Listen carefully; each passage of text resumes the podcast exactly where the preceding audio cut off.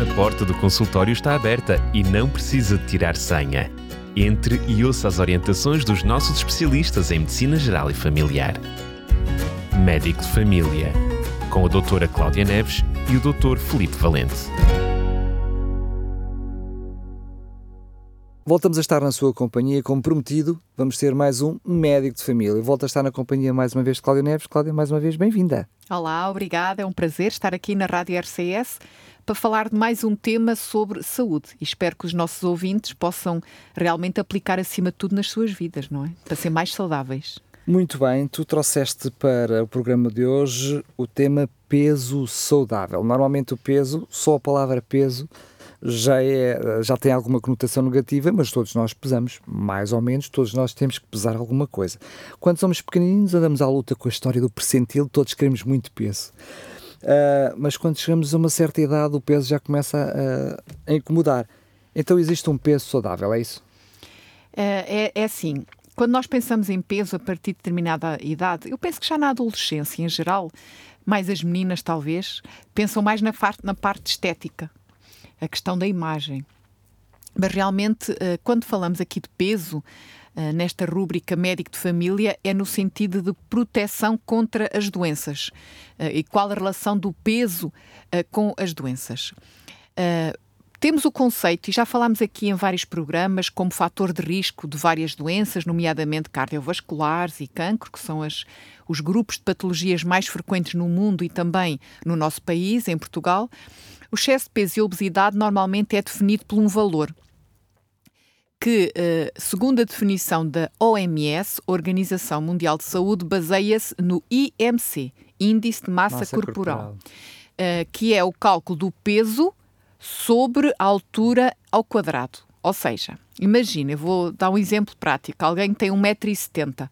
Em metros, 1,7 vezes 1,7 e calcula. Não sei de cabeça, nem vou fazer essa conta de cabeça.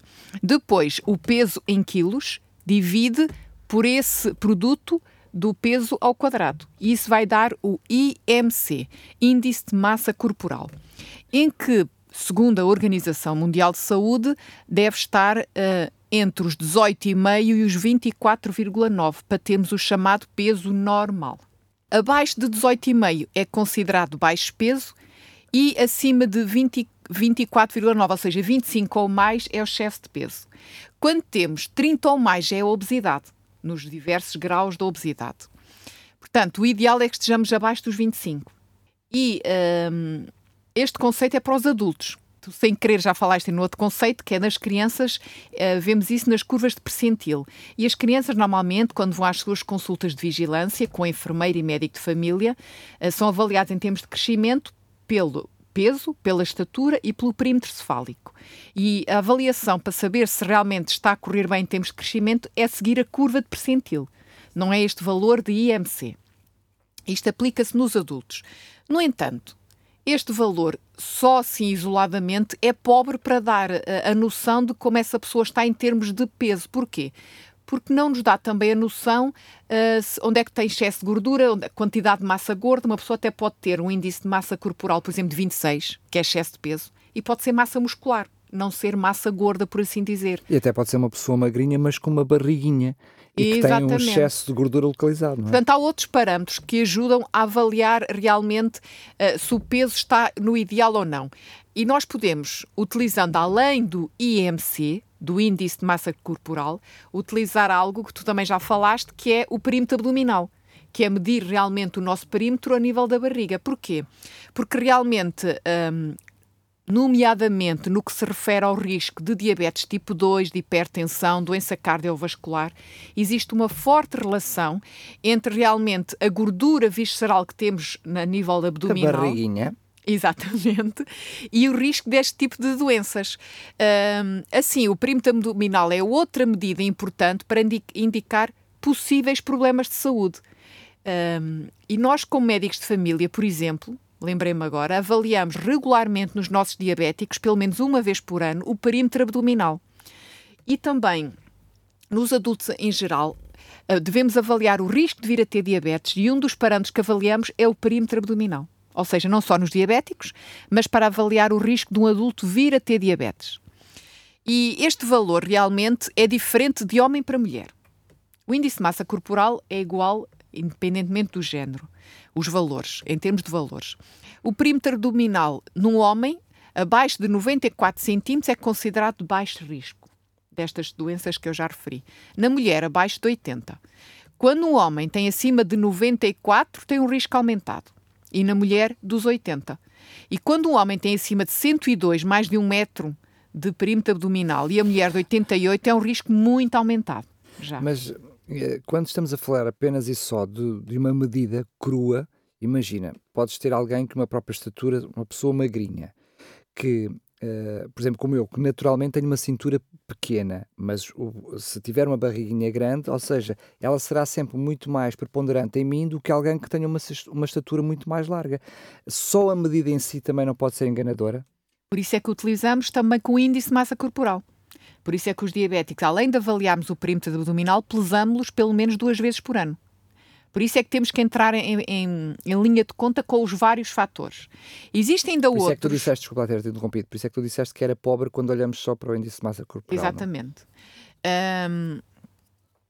E porquê, porquê o perímetro abdominal? Podemos ir um bocadinho mais além. Porque o aumento deste perímetro indica que a gordura está localizada nas vísceras, ou seja, perto de órgãos vitais e do nosso sistema circulatório. E isto vai levar a alterações do nosso metabolismo e, consequentemente, potencializar o desenvolvimento de problemas cardiovasculares, diabetes e hipertensão. Portanto, as pessoas tornam-se assim mais propensas a ter problemas deste género, como o infarto agudo do miocárdio. E ainda existem outros, outros parâmetros, um, como por exemplo as pregas cutâneas, que é avaliado pelos nutricionistas, que existe um, um determinado dispositivo em, em, que é avaliado, por exemplo, no braço da pessoa o valor dessa prega cutânea. Também é outro parâmetro, é um exemplo de outro parâmetro que eh, é avaliado sempre por um profissional de saúde. De qualquer forma, nós quando falamos da obesidade, e em termos de definição pela Organização Mundial de Saúde, como já referi, é o índice de massa corporal igual ou superior a 30, uh, eh, nós estamos a falar como uma doença. A obesidade é considerada uma doença crónica atualmente e fator de risco para outras doenças crónicas. E diz-nos que afeta mais de 20%, mais de 20% da população adulta portuguesa. Isto a obesidade, não estou a incluir o excesso de peso. Sendo que o excesso de peso incluindo, portanto, a obesidade e os que têm um índice de massa corporal já acima de 25, atinge mais de metade da população adulta, atualmente em Portugal, isto nos últimos números. Uh, uh, e nós consideramos hoje em dia que a obesidade é um dos principais problemas de saúde pública a nível mundial. Uh, é considerado uma epidemia e nós acabamos de sair de uma pandemia, temos esta noção, noção destes conceitos, em termos de, tem a ver com números, Sim, quando falas de uma porcentagem tão elevada, não é? Portanto, ela só pode ser considerada uma, uma epidemia. epidemia claro. Exatamente. Um, é definida até pela Sociedade da Obesidade e pela Organização Mundial de Saúde e por outras entidades como uma doença, como eu já referi, e não apenas como um, um fator um de estado, risco. Não é? Exatamente. Um, diz-nos que um, o excesso de peso e a obesidade aumentam significativamente o risco de desenvolver mais de 200 doenças crónicas. Isto é um número lançado não por mim, uh, inclui a diabetes tipo 2, a doença cardíaca coronária ou angina de peito, que as pessoas se calhar conhecem mais assim, as pedras na vesícula, ter cálculos, eh, nós chamamos litíase biliar, cálculos dentro da vesícula biliar. Uh, o chamado fígado gordo, talvez as pessoas conheçam mais assim, que tecnicamente é esteatose hepática, acumulação de maior quantidade de gordura no fígado, que por sua vez aumenta o risco da pessoa vir a ter diabetes. As artrites e osteoartroses, que são inflamações das articulações, e temos também muita gente e que se calhar a, as artroses são a principal causa de vinda do, dos utentes ao médico de família é dor, a dor osteoarticular e sobretudo da anca, do joelho. Um dos grandes fatores é a obesidade, que vai destruindo as articulações. Alguns tipos de cancro também têm como fator de risco a obesidade. Uh, e claro, não vou dar aqui as doenças todas, mas por exemplo a apneia do sono. E, de uma forma geral, está muito associada à morte prematura e à redução do número de anos de vida saudável. Ou seja, aumenta o número de anos que as pessoas ficam doentes. com má qualidade de vida pela sua morbilidade, não é? Uh, segundo a Organização Mundial de Saúde, a prevalência da obesidade ao nível mundial triplicou. Triplicou entre 1975 e 2016. Diz-nos que em 2016 nós tínhamos mais de 1.900 milhões de adultos com excesso de peso. E na altura era 39% da população mundial, isto em 2016. Não temos estatísticas atuais. É verdade, vai aumentando a qualidade de vida e, e a, os exageros também acompanham, não é? Exatamente. E nestes 1.900 milhões inclui-se o excesso de peso e a obesidade, destes 650 milhões são obesos. 13% da população mundial. E estamos a falar de adultos. Quando referimos crianças e adolescentes, dos 5 aos 19 anos, temos mais de 640 milhões de crianças e adolescentes com excesso de peso e obesidade. E 41 milhões de crianças com menos de 5 anos com excesso de peso ou obesidade. É impressionante. Mas ainda é mais impressionante quando vemos isso em países como Portugal, com supostamente dietas mediterrânicas que são muito mais saudáveis, não é? Uh, a questão é que realmente nós tínhamos uma dieta mediterrânica, mas nas últimas décadas, com os meios de comunicação social e cada vez conhecemos mais as outras sociedades, os seus hábitos, infelizmente estamos mais a adotar os maus hábitos da chamada dieta ocidental. E as importações dos fast foods, não é? Exatamente, e das refeições pré-feitas, é só comprar e pôr no micro-ondas ou no forno e está feito. Um, esse é um dos fatores, mas já lá vamos, já lá vamos.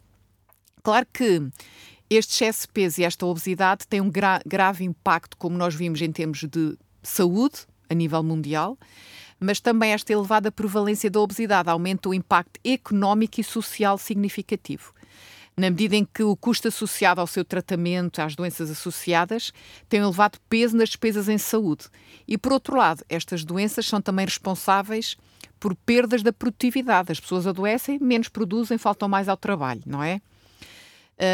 Um, relatório que foi feito um, em Portugal pela the, the Heavy Burden of Obesity, da OCDE, diz que em Portugal 10% da despesa total de saúde 10% é utilizada para o tratamento de doenças relacionadas com o excesso de peso e obesidade eu não tinha a mínima noção, é que é mesmo muito significativo. O que é uma percentagem maior do que a média da OCDE, que é de 8,4%. Ou seja, 10% da despesa total de saúde, segundo este relatório, em Portugal, tem a ver com problemas associados com o excesso de peso e obesidade.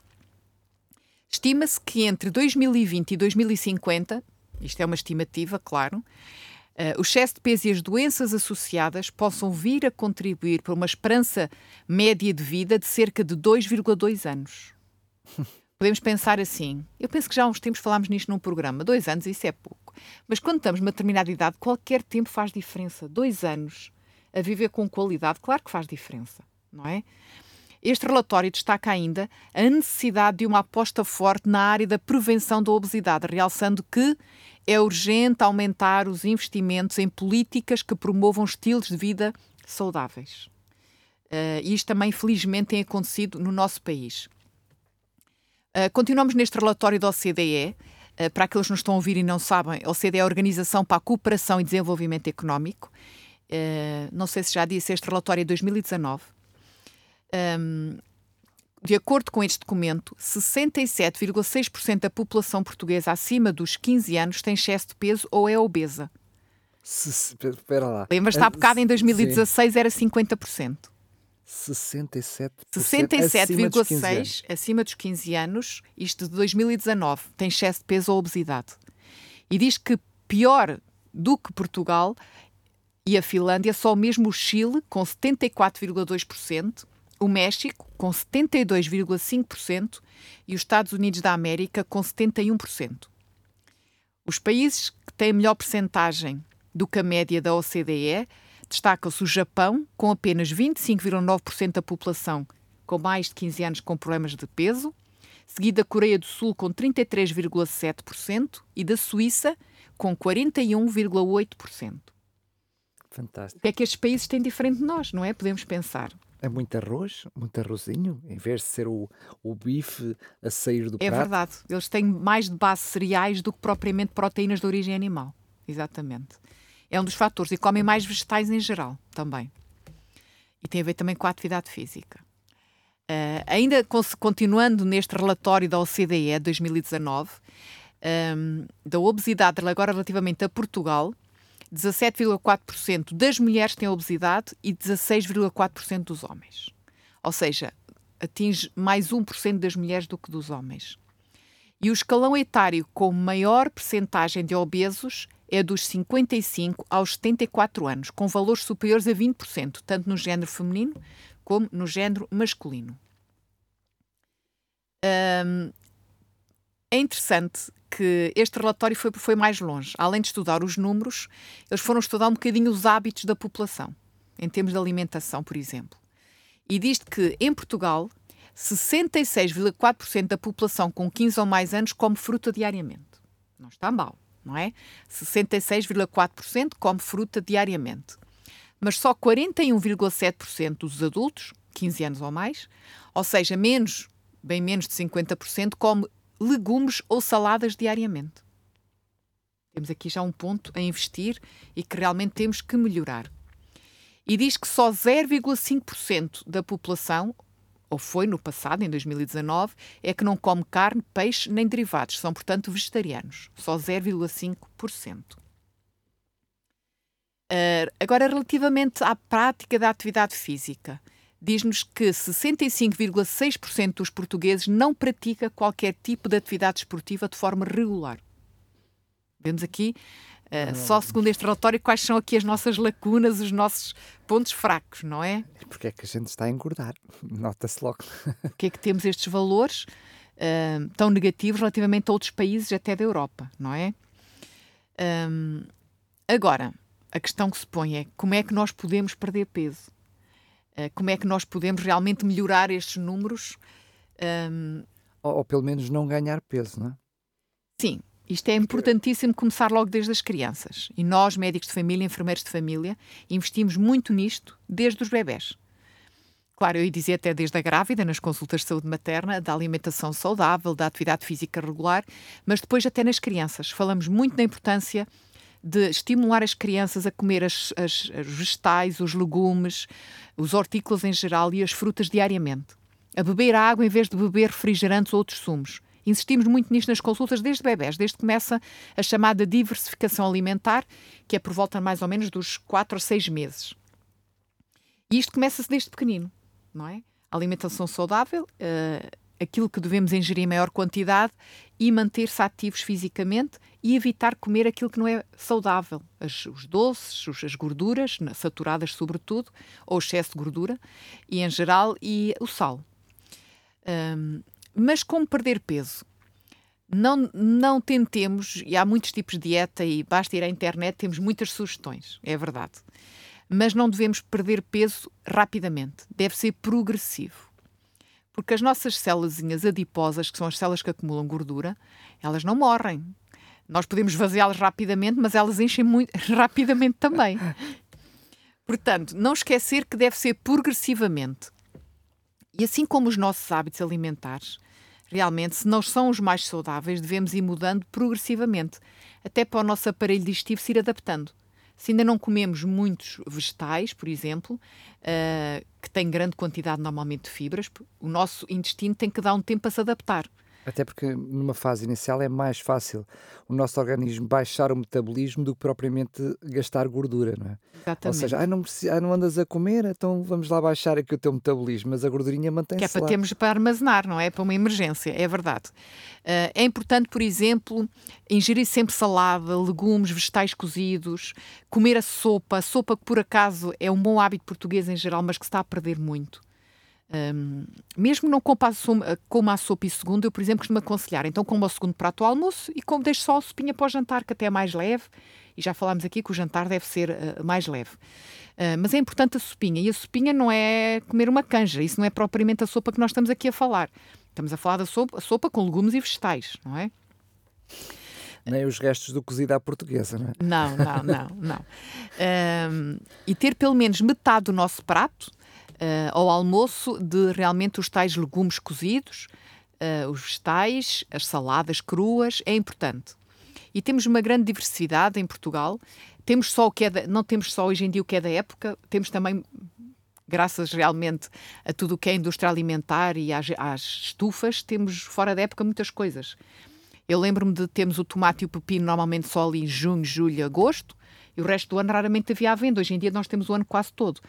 Mas realmente devemos até privilegiar o que é da época. E nós em Portugal temos temos, olha, a famosa, por exemplo, lembro-me agora a couve portuguesa, que é, é, ótima, cozida na sopa, é, é, excelente, por exemplo, e que é mais, não é tão comum assim no verão. Portanto, nós ao longo do ano conseguimos ir diversificando. Temos o feijão verde claro. também. E a sopa tem uma coisa fantástica que é o poder esconder alguns tipos de alimentos que, que as pessoas menos gostam. Algum tipo de, de cereal, cereal, não, de um, legume que as pessoas gostam menos e as, a, a, sopa, sobretudo se for as sopas dos purés, pode esconder esse, uh, em termos de sabor, digamos assim, esse alimento e a pessoa poder ingerir mesmo os nutrientes que ele oferece. É um truque muito utilizado pelos pais, as mães portuguesas, sobretudo quando a criança não come vegetais de outra maneira, é na sopa. É na sopa que vai. Uh, a questão é que é importante realmente dar a sopa à criança, é verdade, mas os pais devem dar o exemplo, porque senão a partir de uma determinada idade, a criança, os pais não comem, ela também deixa de comer a sopa, não é? Muitas vezes acontece de uma forma errónea achar-se que não, como, a sopa é muito importante para as crianças e às vezes até pode servir de, de, de, enfim, de estímulo mental. Eu já não quero ser criança, portanto, no momento em que eu deixar a sopa, já sou um adulto. Muitas vezes os pais não têm noção que negativamente estão a criar ali um estímulo para a criança rapidamente querer deixar a sopa. É? Sim. Eh, é importante manter o hábito da sopa. Eu até hum, privilegio muito a sopa, sobretudo no inverno. Sabe bem uma sopa quentinha. E no verão, as saladas cruas, por exemplo. É uma forma também de ingerirmos vegetais ao longo de todo o ano. Claro que também podemos comer sopa no verão e saladas devemos continuar a comê-las no inverno. Mas, um, Mas sabem melhor nessas alturas. É exatamente. É uma sopa quentinha no, no inverno sabe sempre bem. Um, e é importante também nós uh, comermos fruta. Muitos, se calhar, dos que nos estão a ouvir vão pensar: ah, nós comemos sempre fruta e com muita fruta. Mas nós temos uma geração e dos mais novos que não comem assim tanta fruta como deveriam. Há crianças que não comem fruta. Ou comem só dois ou três tipos de fruta e não gostam das restantes. É importante consumir, consumirmos duas a três porções de fruta por dia. Eu digo porções, uh, existem tabelas para isso e existem, estão disponíveis até na internet, porque uma maçã é diferente, por exemplo, de uma ameixa não é? Com certeza. Porque são tamanhos diferentes, tem a ver com porções. Mas é importante nós variarmos. Não comemos sempre a mesma fruta, porque cada fruta tem quantidade diferente de fibra, de vitaminas, de minerais, e não só quantidade, mas variedade diferente. É importante nós realmente variarmos nos vegetais e nas frutas. Importante também preferir os alimentos o mais natural possível. Falámos aqui das saladas. O menos processados possível. Exatamente. Evitar os processados ou até os ultraprocessados com extensas listas de ingredientes que incluem normalmente óleos, gordura, outras gorduras, aditivos e açúcares. É? Sobretudo é? em sítios que a gente não espera que o açúcar está, mesmo assim ele continua lá. É verdade. Uh, porque a verdade é que nós somos seres de paladar e gostamos daquilo que nos sabe bem na boca, mas devemos ter atenção que há coisas que se calhar não nos sabem tão bem na boca, mas depois vão-nos fazer bem à saúde. E a educação do paladar é algo que também deveríamos, eu diria, educação e reeducação, porque muitas vezes nós adultos temos que reeducar o nosso palato, não é? É verdade. Uh, eu penso que já falei aqui na regra da colher de chá. Utilizo isso nas minhas consultas com as crianças.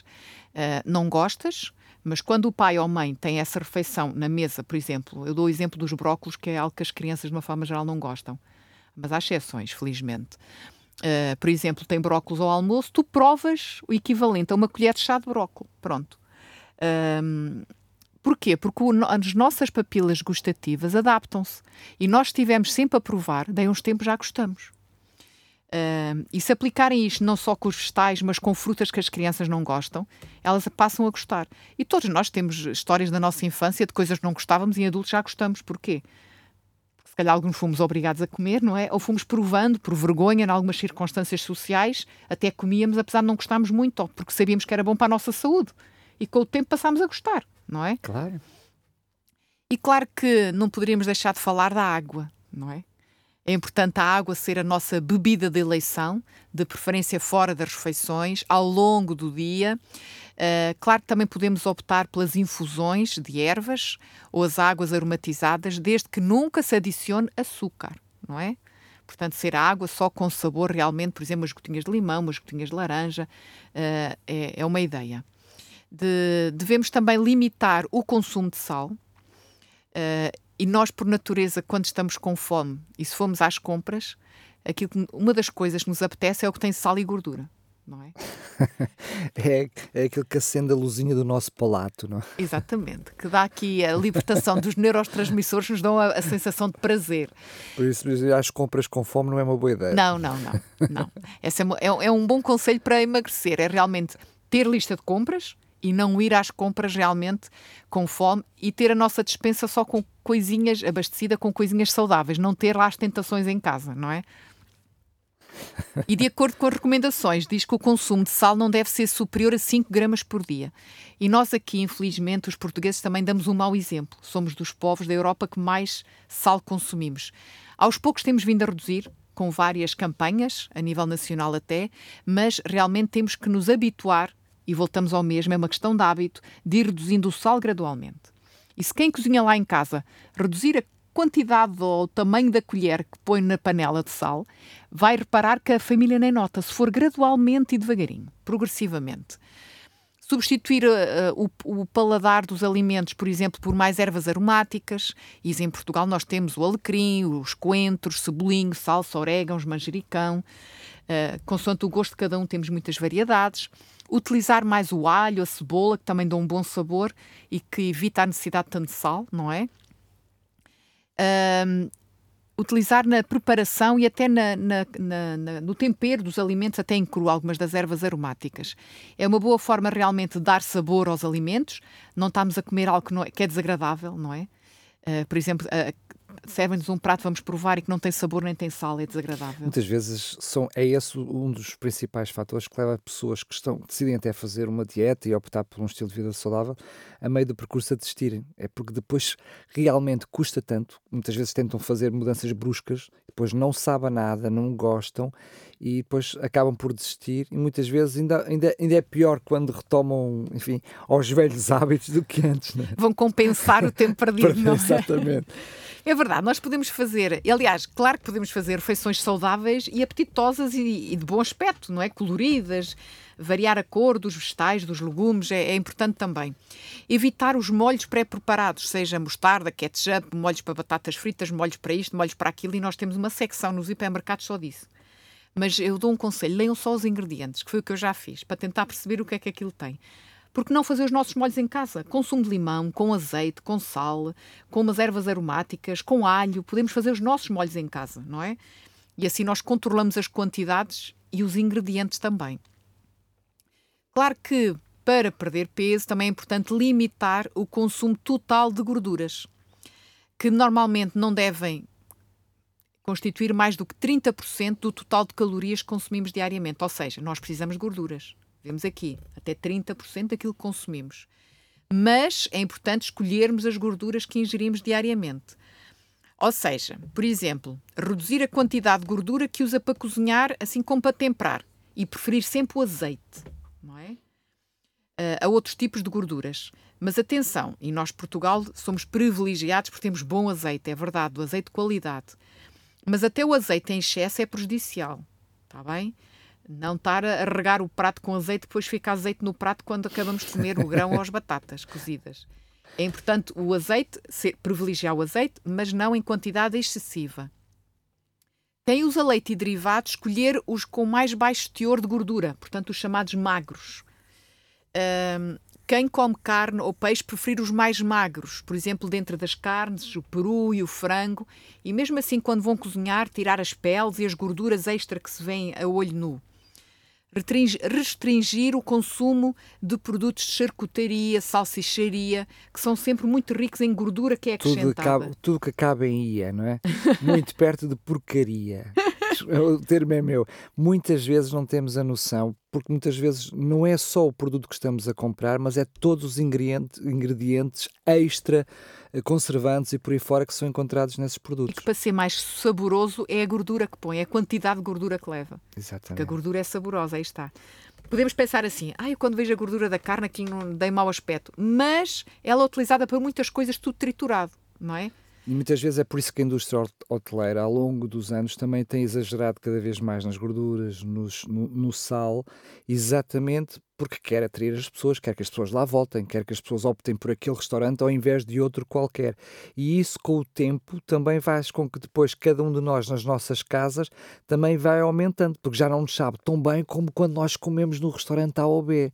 Ou seja, há aqui nós temos que contrariar aquilo que também a indústria tem para nos oferecer, porque certamente elas têm um objetivo diferente do nosso. Nós temos o objetivo de ter uma vida saudável, eles têm o objetivo de vender mais, não é? Faturar, não é? claro. é? Objetivo económico, essencialmente.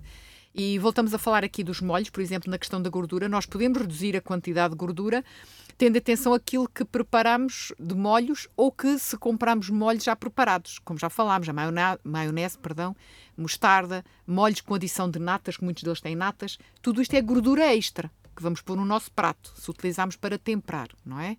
Depois fazemos uma saladinha maravilhosa, muito saudável, depois colocamos lá um, um molho para estragar tudo. É verdade, cheio de gordura. Mas é verdade, cheio de calorias e que não tem nutrientes em termos de vitaminas e minerais, algo que nos vai alimentar, não é? Propriamente dito as nossas células. Também é importante, nestas dicas de como perder peso, aumentar o consumo de fibras. As fibras são importantes não só para o funcionamento do nosso intestino, são o nosso escovilhão, que limpa ali o nosso intestino, mas também têm um papel muito importante na redução da absorção intestinal das gorduras, como o colesterol alimentar. Se formos, tivermos uma alimentação mais rica em fibras, menos colesterol é absorvido aquele que consumimos no nosso intestino optar, por exemplo, por pão um, integral ou de mistura ou cereais integrais que não tenha açúcar, vejam os ingredientes de comprarem o pão, se não o fizerem em casa, uma vez que realmente sofreram menos processamento, têm, portanto, mais fibras, vitaminas e minerais.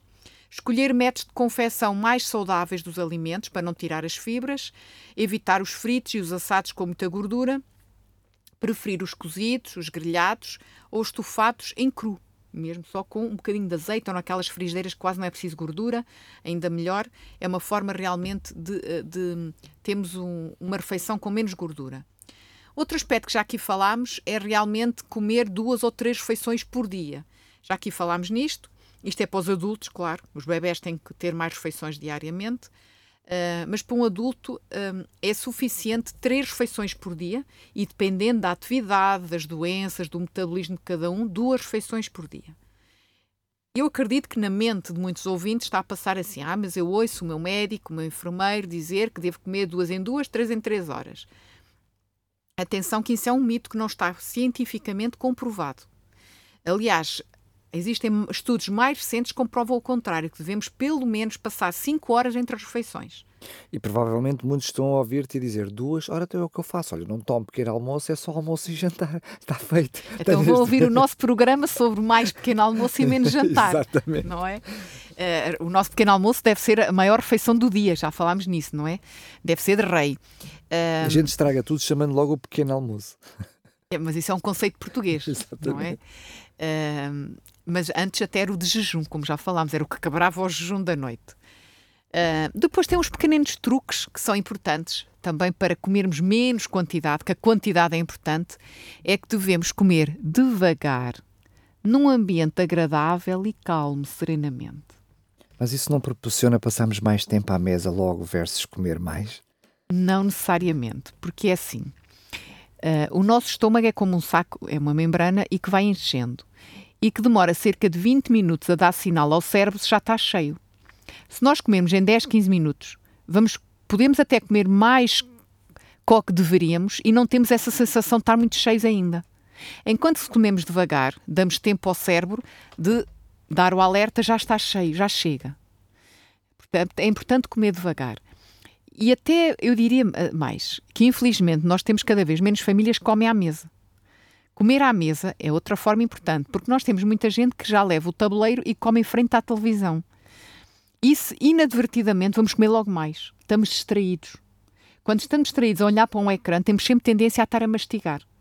E se não for o que estamos no prato, vamos repetir, e, e, mais umas pipocas, e mais uns frutos secos, ou mais uns chocolates, e vamos estar a mastigar. E cria-se um hábito que quando estás depois em frente à televisão sem nada para comer, não, não estás bem, tens que ir buscar qualquer coisa para comer. Nós vemos, por exemplo, é um dos grandes problemas do povo americano, é que não consegue ver televisão sem estar a comer, e nós vamos importando esses hábitos. Não é? é verdade, é verdade. E, e não podemos esquecer que além de faltar depois aquela parte social do conviver à refeição em família. Um... E naturalmente vais demorar mais tempo, não é? Se estás a conversar, enquanto há duas coisas que a gente não consegue. Apesar das, das mulheres fazerem co várias coisas ao mesmo tempo e nós homens é ser muito difícil, uh, salvo raras exceções, quando falamos não comemos. Quer dizer, a boca é, é só uma. É só uma, portanto aqui há alguma limitação. É verdade que forçosamente vamos comer mais devagar. Exatamente. E se temos esse hábito realmente de estar sempre a comer frente à televisão, ou quando estamos a ver televisão temos que comer qualquer coisa, ou mastigar qualquer coisa, uh, se nós tentarmos deixar esse hábito, um, e já falei isto com várias pessoas que, me, que confirmaram, tem a sensação que tem fome, tem que comer alguma coisa e tem que comer alguma coisa. É verdade que vai custar os primeiros dias, vão reduzindo, ou então vão trocando por alimentos mais saudáveis. E beber água, beber água ajuda muito. Então com fome vão beber um bocadinho de água. É, exatamente. E é uma questão de dias, porque depois deixam de ter essa sensação de que têm que comer alguma coisa em frente à televisão. Ou então apagam a televisão, é uma solução também. E conversam em família, não é? Uh, e claro, uh, continuando nas nossas dicas, teremos que falar do açúcar é importante nós reduzirmos a quantidade de açúcar simples, um, evitar a adição de açúcar seja aos nossos alimentos, seja às nossas bebidas, um, comer a fruta fresca, seja no leite ou nas bebidas vegetais, nas infusões, nos sumos de fruta, nas limonadas, evitar a adição de açúcar, limitar o consumo de produtos açucarados, seja de pastelaria, seja os gelados, chocolates, repousados, frutas cristalizadas, sobremesas açucaradas, por aí fora evitar os refrigerantes e os sumos de fruta artificiais, que no fundo uh, são água com corantes e açúcar. Por tudo isto, estamos a acrescentar calorias extra que nutricionalmente não alimentam, por assim dizer, o nosso organismo. vai, vai tudo para gordurinha, não é? Vai tudo para a despensa. E essa é sobretudo, direta. É direta. Sobretudo se consumirmos este tipo de alimentos de, de, à noite, que é quando vamos dormir e não vamos gastar, não é? E, e, depois é daquelas coisas que vai diretamente para a barriguinha, ou seja, para a tal zona pior que poderia ir. É? é a dispensa do nosso corpo, não é? E para terminar, o último conselho, e que também já falámos neste tema aqui no outro programa, é o sono. Uh, podem pensar assim: o que é que eu dormir bem tem a ver com a perda de peso? Falámos em pormenor aqui já, em, penso que foram dois programas, Daniel, sobre o sono, Foi. um ou dois. Sim. Um, e é importante dizer que um sono regular pode evitar doenças, não só como a obesidade, que estamos aqui a falar hoje, a hipertensão, a diabetes, doenças cardiovasculares, depressão e outras doenças mentais. Isto porque, enquanto nós dormimos, o nosso organismo ativa inúmeras funções fundamentais para a manutenção do seu equilíbrio em geral, incluindo a hormona da saciedade, a leptina. E se nós dormimos pouco ou fomos dormir muito tarde, vamos ter menos a hormona da saciedade, vamos ter mais fome, não é? É durante o sono que também regula, por exemplo, a temperatura corporal, o nosso sistema muscular é relaxado, melhora o nosso sistema imunitário e, além da leptina, a hormona da saciedade, é também uh, controlada a libertação da insulina, responsável realmente pela absorção ou utilização da glicose, que passa do sangue para dentro das células, controlando assim os nossos níveis de açúcar, que é outro ciclo vicioso, excesso de açúcar, não é? Maior obesidade. E vemos assim, de uma forma resumida, alguns conselhos para os nossos ouvintes terem realmente um peso saudável, não é? Relativamente, uh, demos aqui o exemplo do índice de massa corporal, deve ter abaixo de 25, e realmente um, vimos também que um, o perímetro abdominal deve ter abaixo de 94 nos homens e de 80 nas mulheres. E vou terminar mesmo agora com a atividade física, claro. Se nós realmente temos excesso de peso, temos que gastar mais com o que consumimos e gastar com mexer-nos, mexer-nos. Um, e para a, a Organização Mundial de Saúde, nos adultos, diz que devemos fazer uma atividade física moderada, pelo menos 150 minutos por semana, pelo menos. Quem quer perder peso até deveria fazer mais, até 300 minutos por semana. Uh, isto fracionado ao longo da semana, não fazer tudo uma vez, não ir fazer uma maratona ao domingo ou uma corrida de bicicleta, mas realmente, por exemplo, 30 minutos, 5 dias por semana já era bom fazer uma atividade física moderada. E nós sabemos que nos adultos entre os 18 e os 64 anos de idade, a atividade física regular vai reduzir a mortalidade por todas as causas e por doenças cardiovasculares. Diminui o número de hipertensos, e alguns tipos de cancro e da diabetes tipo 2 e até melhora a saúde mental, o funcionamento cognitivo ou intelectual e o nosso sono. Também, isto vejam, isto está tudo interligado. A atividade física regular vai também melhorar o nosso sono, não é? Sendo que ela, a atividade física será sempre necessária, até por outro conjunto de fatores, para além do, do tal peso. peso. ideal. Mas hum, parece-me assim um bocadinho, enfim, estranho. Hum, uma, uma espécie de moda atual que é a questão dos ginásios e a comida, dá-me a sensação que nós estamos a trabalhar de uma forma ingrata com o nosso organismo, que é estamos, em termos de sociedade, isso é uma, é uma clarividência com os números que tu, tu apresentaste, que é estamos a comer muito, uhum. mais do que, que precisamos, e depois a gastar muito dinheiro em ginásios para compensar aquilo que comemos bastante. E continuamos com este ciclo vicioso, nós gastamos a mais na comida para depois gastarmos a mais nos ginásios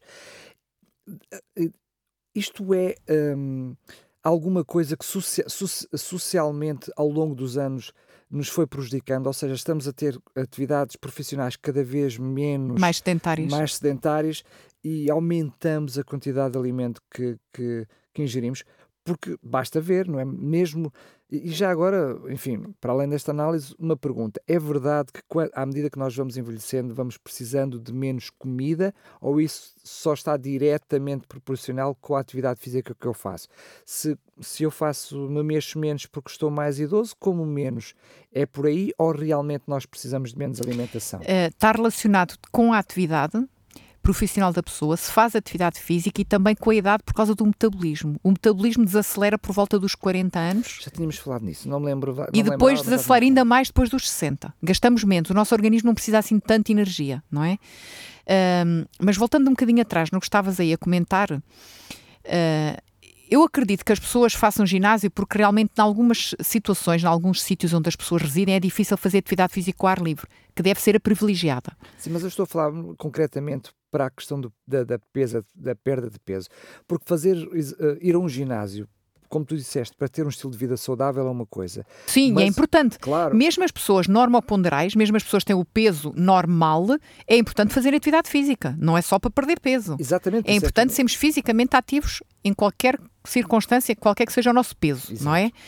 Agora, eu percebo que existe aquela também, aquele grupo populacional mais nos homens e mais jovens que querem aumentar a massa muscular.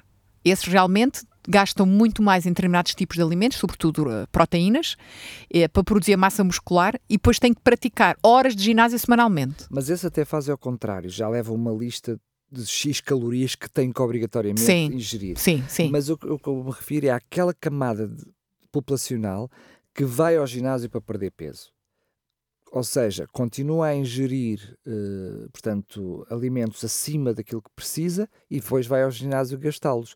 Uh, e estamos a falar de uma franja ainda muito grande da sociedade, porque em termos de é quase adolescentes, jovens adultos, é que normalmente vão para o ginásio para ganhar massa muscular, enfim, sim, sim, sim, sim. Uh, por questões estéticas, sim, entre sim. outra coisa. Esses até comem demais, não é? Vão para casa dizer porque gastam tudo. ainda têm que fazer batidos porque gastam tudo, não é? Mas depois temos outros que sim, que já vão para o ginásio, enfim, porque querem mudar um estilo de vida, quer, precisam recuperar, não é? O excesso de peso que têm, e só como dizias no início, só fazendo exercício é que conseguem. Mas depois eu vejo uma grande maioria que acaba por até ser moda, vemos, enfim, uh, os vídeos no YouTube, nos TikToks da vida e por aí fora, de gente que quase como estilo de vida vai ao ginásio para poder manter, enfim, a, o, o que normalmente come. Enfim, uh, isso é que já não, não é compreensível, mas será exatamente porque no, o nosso cérebro já está educado a que precisamos de comer aquela quantidade de alimento durante o dia? É assim, não te posso dar uma resposta, porque isso depende de cada pessoa. Agora, o que é importante é cada pessoa arranjar o seu equilíbrio para ter o índice de massa corporal dentro do peso normal, uh, para estar saudável, por assim dizer, porque é assim, Nós temos pessoas também com índice de massa corporal normal e que podem estar doentes por outros fatores. certeza, a obesidade é claro. só uma doença, não é? Claro, claro. Estamos a falar de outras doenças. Mas o que é importante é que as pessoas mantenham alimentação saudável e atividade física regular. O equilíbrio de cada pessoa é diferente de pessoa para pessoa. Não é? Eu percebo o que tu queres dizer no sentido em que há pessoas que se calhar vão para o ginásio para poderem comer mais. Tudo bem, se conseguirem Não, porque ter, se- porque se se, mantém- conseguirem manter saudáveis e um peso não adequado. é isso, é que se mantém sempre ad eterno com peso acima do, do, do, do ideal, percebes? Ou seja, estão no ginásio, mas mantêm-se ad eterno. no- Ah, nesse caso, ent- então aí, das duas, uma. Ou não estão a fazer o exercício suficiente, que acho pouco provável se vão ao ginásio regularmente, eh, ou estão a ingerir mesmo assim mais que o que o organismo gasta. Isso já é um outro problema.